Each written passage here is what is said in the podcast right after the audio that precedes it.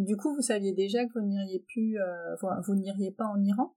Bah ouais, enfin jusqu'arriver en Cappadoce, je pense qu'on se donnait euh, le, temps de voir comment ça allait se passer. Puis à partir de là, on a vu que l'Iran euh, n'allait pas réouvrir les frontières. Politiquement, on savait que je pense qu'ils étaient contents de maintenir leurs frontières fermées avec le Covid euh, comme excuse.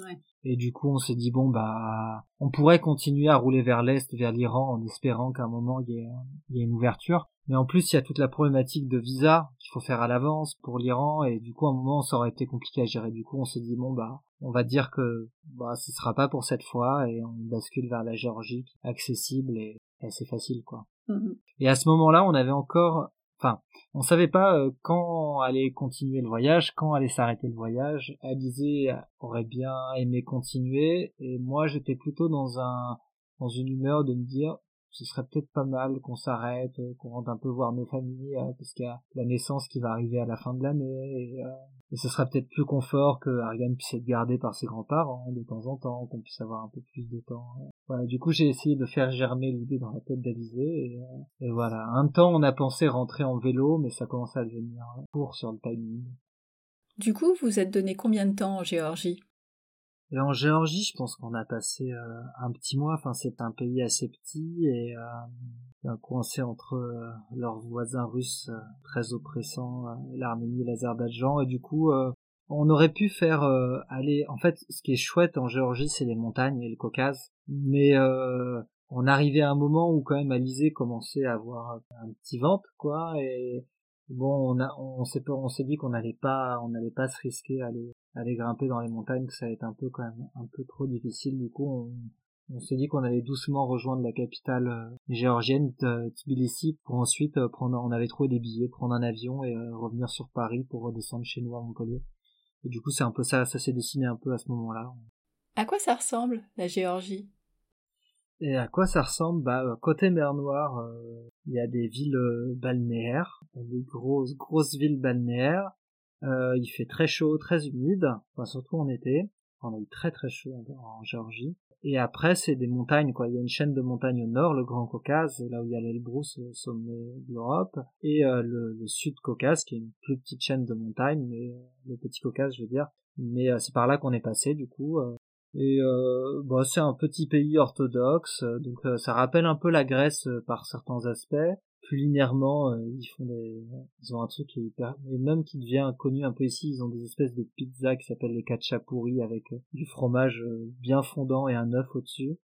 Et qui a commencé à y avoir un peu une, une saveur d'Asie. Il y a aussi un des, un des plats nationaux, c'est un espèce de, comme un vapeur, un vapeur oriental quoi, avec de, de la viande.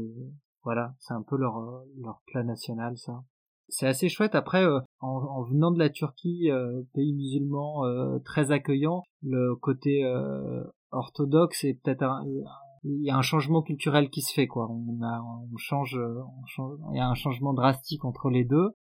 Mais on a rencontré, on a rencontré quand même des, des, gens super. Après, c'est peu densément peuplé, donc à part dans la capitale, il y a, y a, pas grand monde. Enfin, dans les montagnes, on est passé, c'est des, des, petits villages montagnards. Est-ce qu'il y a eu des moments euh, pas sympas en Géorgie?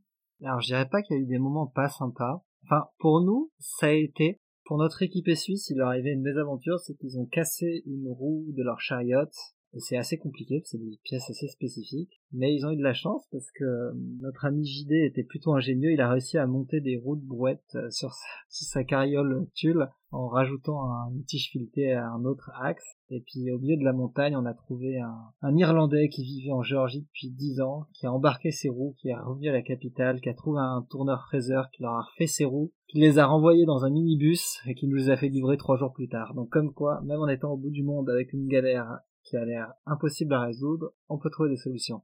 Eh ben, heureusement. Donc ça, c'est la galère qui ne nous est pas arrivée, mais ça aurait très bien pu nous arriver parce qu'on avait exactement la même carriole. Et après, euh, niveau difficulté en Géorgie, il faisait très très chaud. On avait des journées à plus de 40 degrés. Et du coup, là, ça commençait à être compliqué. Il fallait partir très tôt le matin, rouler très peu, et ensuite trouver un endroit avec beaucoup d'ombre pour euh, passer le reste de la journée à, à survivre dans le Nepal. Ah oui, ça fait pas rêver comme ça. non, ouais, la chaleur, ça a été, c'était, on en a pas eu énormément, mais c'est vrai que quand il fait très très chaud, Puis dans la carriole, c'est moins aéré pour nous, du coup, euh, Ariane, on peut pas rouler quand il fait chaud, elle meurt de chaud, quoi. Enfin, ils te vendent un espèce de, de volet que tu peux mettre pour, couper le soleil, donc ça coupe un peu le soleil, mais ça, ça reste une cage euh, quand même, la chaleur monte facilement, quoi.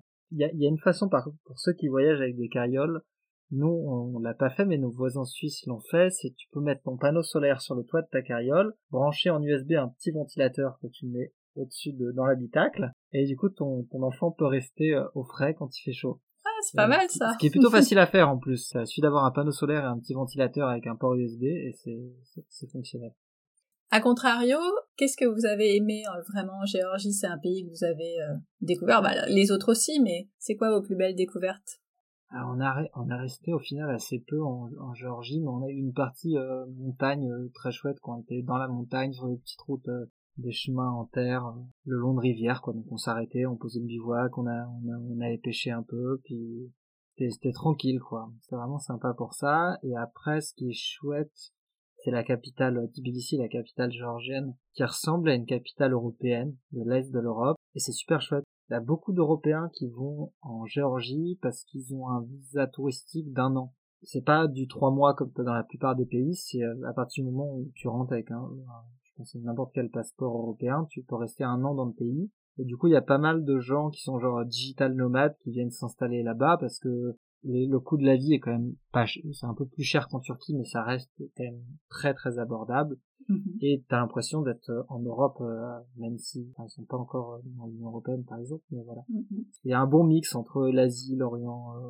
Ouais, c'est pas, c'est sympa, c'est assez cosmopolite quand même la capitale.